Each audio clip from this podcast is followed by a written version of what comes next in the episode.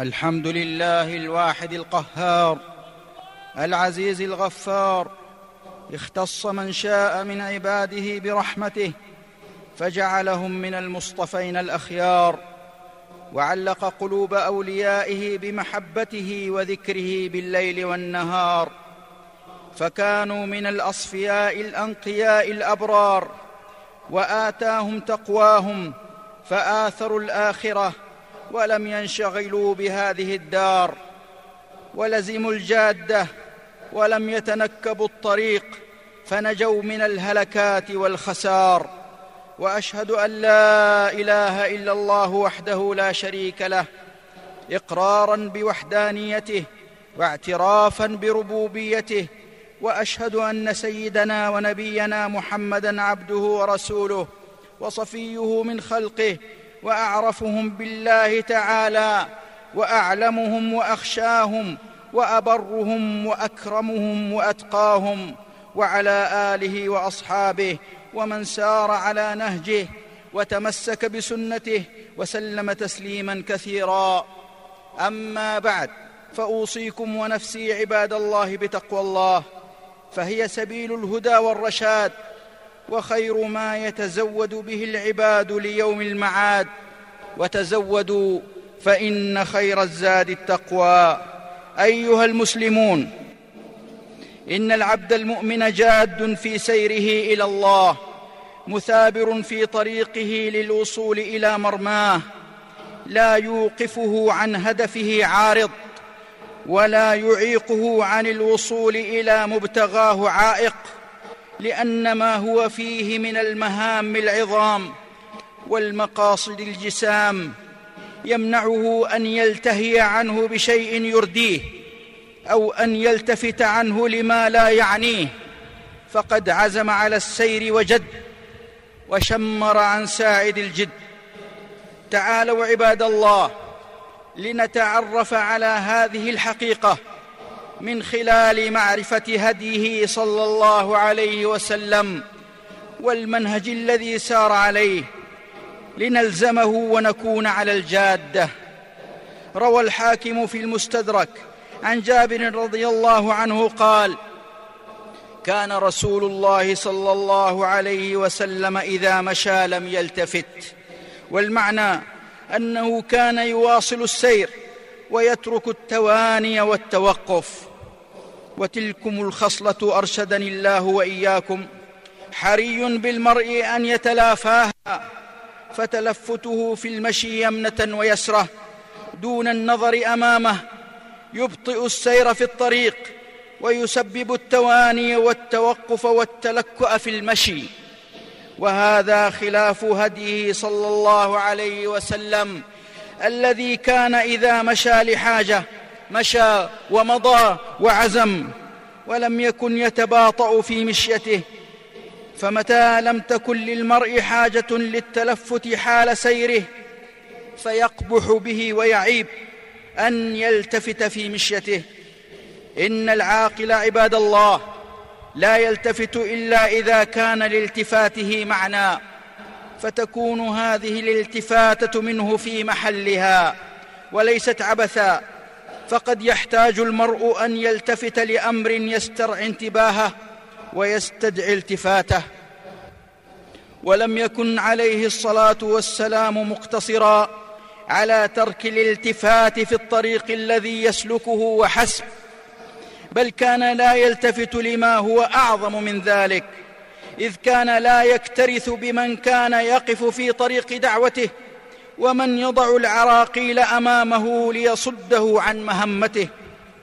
من تلك المواقف الجليلة الدالة على أنه صلى الله عليه وسلم كان ثابتا رابط الجأش لا يلتفت لإساءة السفهاء وأذيتهم ولا يعبأ بقصدهم وخبث طويتهم.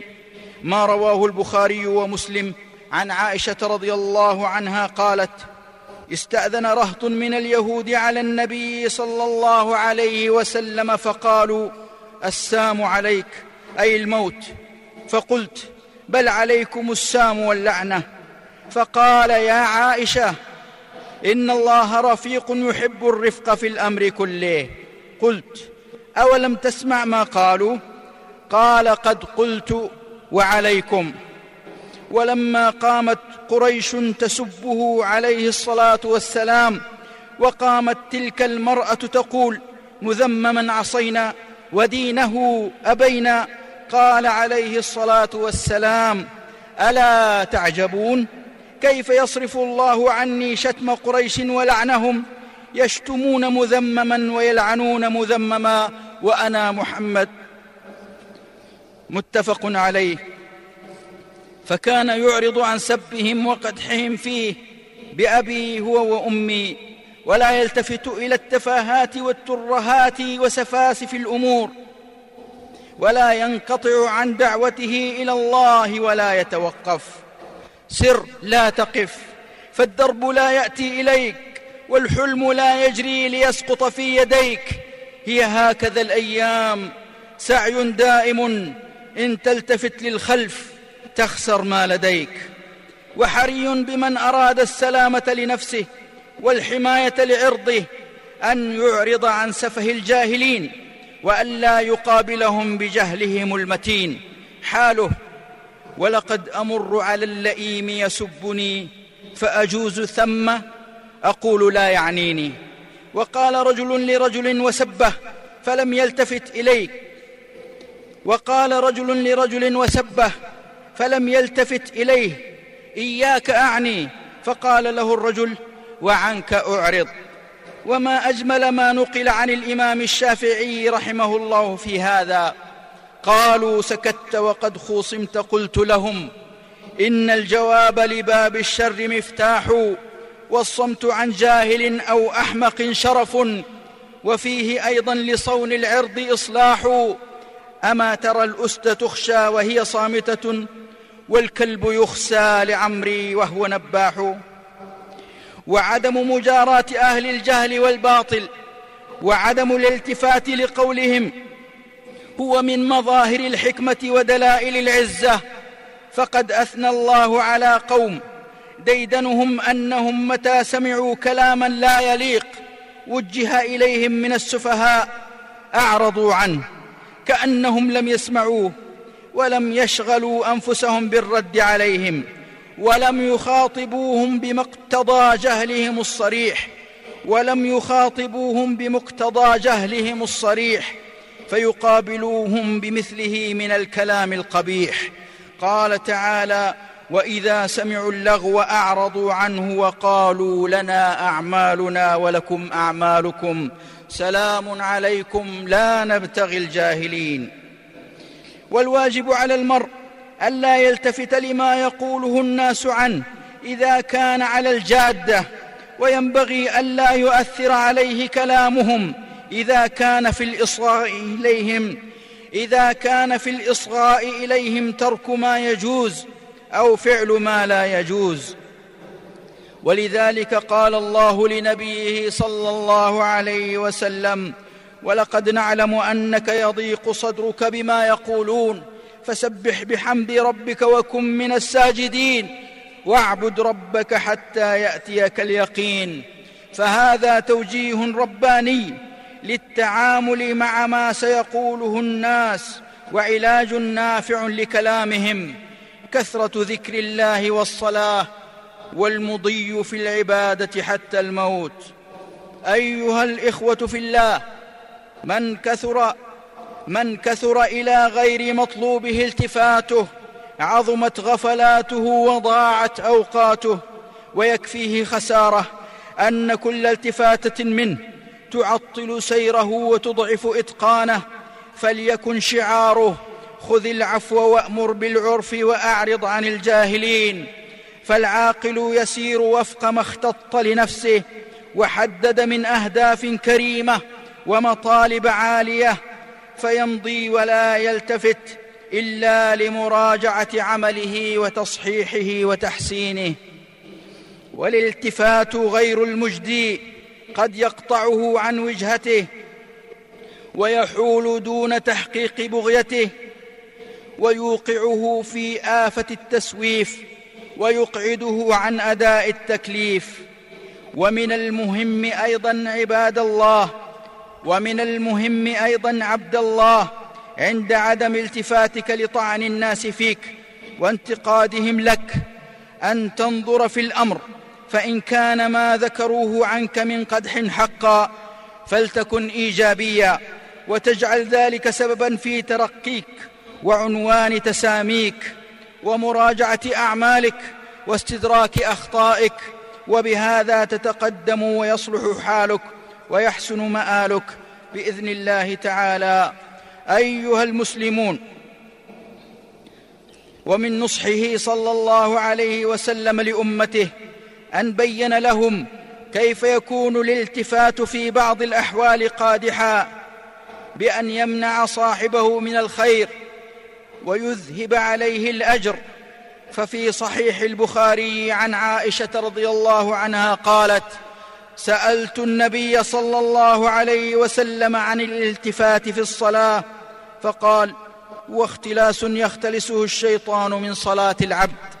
وعن أبي ذر رضي الله عنه قال قال رسول الله صلى الله عليه وسلم لا يزال الله عز وجل مقبلا على العبد في صلاته ما لم يلتفت فإذا صرف وجهه انصرف عنه.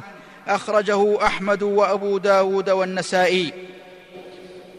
والالتفات في الصلاة يشمل أيضا التفات القلب وذلك بأن يشتغل الشخص بأمور الدنيا ويشتغل عما هو فيه من الإقبال على الله تعالى بوجهه وبدنه بأن لا يلتفت إلى سواه جل وعز. وكلا الالتفاتين البدني والقلبي ينقص الثواب والأجر في الصلاة وإن كان التفات الوجه يحذره كثير من الناس ويتحاشاه لكن التفات القلب أعظم منه ولذلك يجوز الالتفات ولذلك يجوز التفات البصر عند الحاجة. أما قلبه فينبغي أن يكون في كل الأحوال مقبلا على الرب جل في علاه فمن استشعر هذا في صلاته أوجب له ذلك حضور قلبه بين يدي ربه وخشوعه له وتأدبه في وقوفه بين يديه فلا يلتفت إلى غيره بقلبه ولا ببدنه. هذا وقد أصبحت عادة بعض الناس وللأسف أن يعبث في صلاته فيتلفت ببصره ويكثر الحركة من غير داع ولا يثبت ولا يطمئن.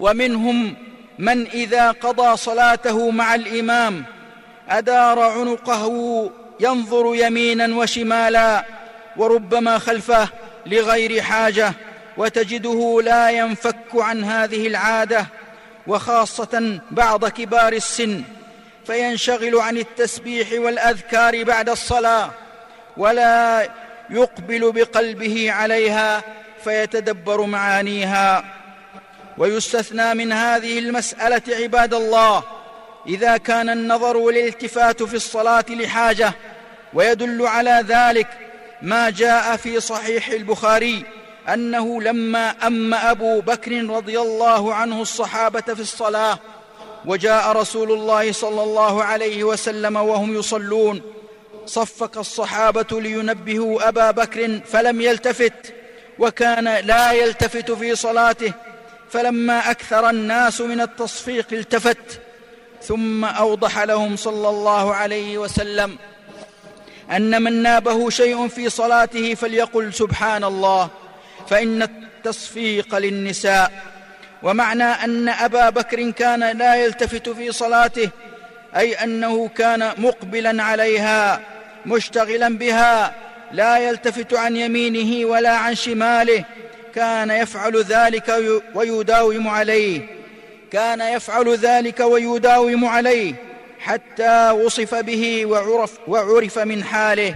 حتى وصف به وعرف من حاله. أيها الإخوة وإذا ما تساءلنا عن مغزى النهي عن الالتفات في قوله تعالى فأسر بأهلك بقطع من الليل ولا يلتفت منكم أحد إلا امرأتك فالجواب كما ذكر بعض العلماء أن هذا توجيه من الله تعالى لنبيه لوط عليه السلام لما أمره أن يسري بأهله فنهاهم من الالتفات لئلا ينقطعوا عن السير المطلوب منهم وليبادروا بالخروج من القرية وأن يكون همهم النجاة أن يصيبهم ما أصاب قوم السوء الفاسقين. وتضمن قوله تعالى فأسر بأهلك بقطع من الليل واتبع أدبارهم ولا يلتفت منكم أحد وامضوا حيث تؤمرون. تضمن قاعدة قرآنية عظيمة نفيسة جديرة بالتأمل. نجد ذلك في النهي والأمر ولا يلتفت وامضوا.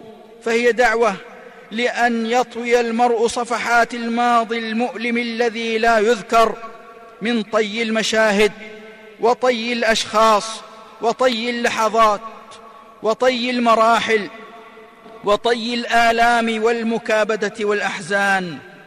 إن كثرة الالتفات معيقة وإن إمضاء الخطى على الطي معينة. ويلحظ عباد الله أن النهي عن الالتفات في قوله ولا يلتفت منكم أحد جاء متوافقا مع قصة خليل الله إبراهيم عليه السلام.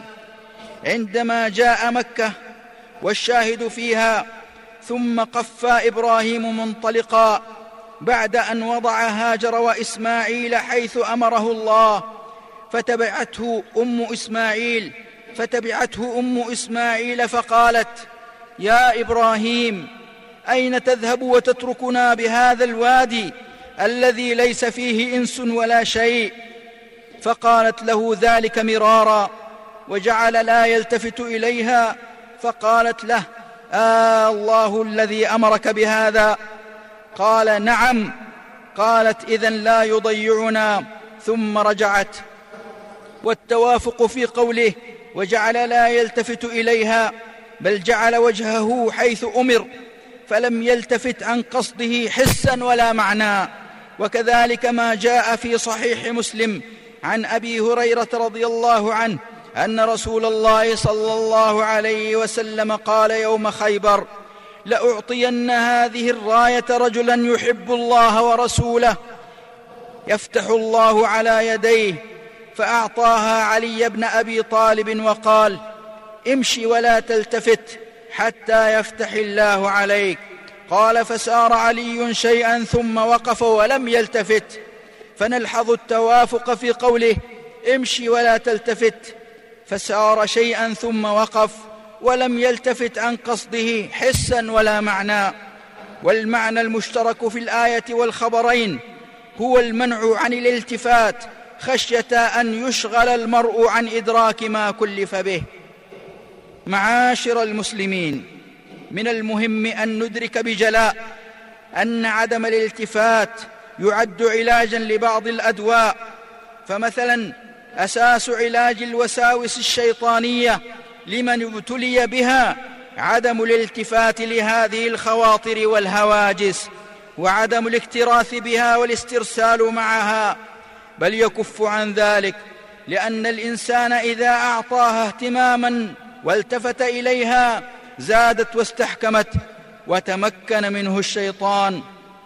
وقد ذكر العلماء قاعدة محكمة في هذا الباب بأنه لو كثر الشك عند العبد في وضوء وغسل وإزالة نجاسة وتيمم فإنه يطرحه ولا يعتد به. بارك الله لي ولكم في الكتاب والسنة ونفعنا بما فيهما من الآيات والحكمة. أقول هذا القول وأستغفر الله الجليل لي ولكم فاستغفروه من كل ذنب وخطيئة وتوبوا إليه. إن ربي غفور رحيم. الحمد لله الذي وسع علمه جميع العباد وخص أهل طاعته ومراقبته بسلوك سبيل الرشاد وأشهد أن لا إله إلا الله وحده لا شريك له شهادة أدخرها ليوم المعاد وأشهد أن محمدا عبده ورسوله تركنا على المحجة وأوضح لنا طريق الهدى والسداد صلى الله عليه وعلى آله وصحبه ومن تبعهم بإحسان إلى يوم التناد. أما بعد فيا عباد الله إن صاحب المبدأ الثابت على الحق لا يزحزحه عن منهجه شيء فلا يترك رضا الله ليرضي الخلق ويتبع أهواءهم. فهذا نبي الله يوسف عليه السلام. ظلت امرأة العزيز تراوده عن نفسه وتحاول مرارا إثارة غريزته البشرية لإغوائه وتبذل كل ما تستطيع في سبيل إغرائه وهو في كل ذلك لا يلتفت إليها. بل يهرب منها وينأى بنفسه عن الوقوع في سخط الله ويعرض عن الفتنة وما دعته إليه من الرذيلة فتبقى صفحته بيضاء نقية ويخلد اسمه في سجل الأبرار الأتقياء الأنقياء الأطهار الورعين المتعففين الأخيار ونساء الأرض لما أنبدت أقبلت نحوي وقالت لي إلي فتعاميت كان لم أرها فتعاميت كان لم أرها. عندما أبصرت مقصودي لدي كيف ألقى الله ربي اثما؟ يوم حشر الناس إذ غلت يدي. بئست اللذة إن كان بها. غضب الجبار والسخط علي. فمعاذ الله هذه صيحة. قالها يوسف قلها يا أخي. عباد الله ومما يجدر التذكير به أنه متى ما أراد المرء أن ينجز أعماله ويسبق في مضمار الخير فليحذر ما يعطله عن إكمال ما شرع فيه بأن يلتفت إلى تلك الشواغل والصوارف التي قد تؤدي إلى توقفه عما هو فيه كأن يشرع في أداء عمل أو إنجاز مهمة وهو في أثناء ذلك يلتفت إلى هاتفه المحمول يتابعه على كل حال وفي كل حين ويكرر ملاحظته على الدوام ليتبين من اتصل عليه أو أرسل رسالة إليه. فيقبل على هذا الأمر الشاغل ويترك ما هو فيه من الشغل الحاضر الذي ينبغي أن يقضيه ويتمه ولا ينصرف عنه.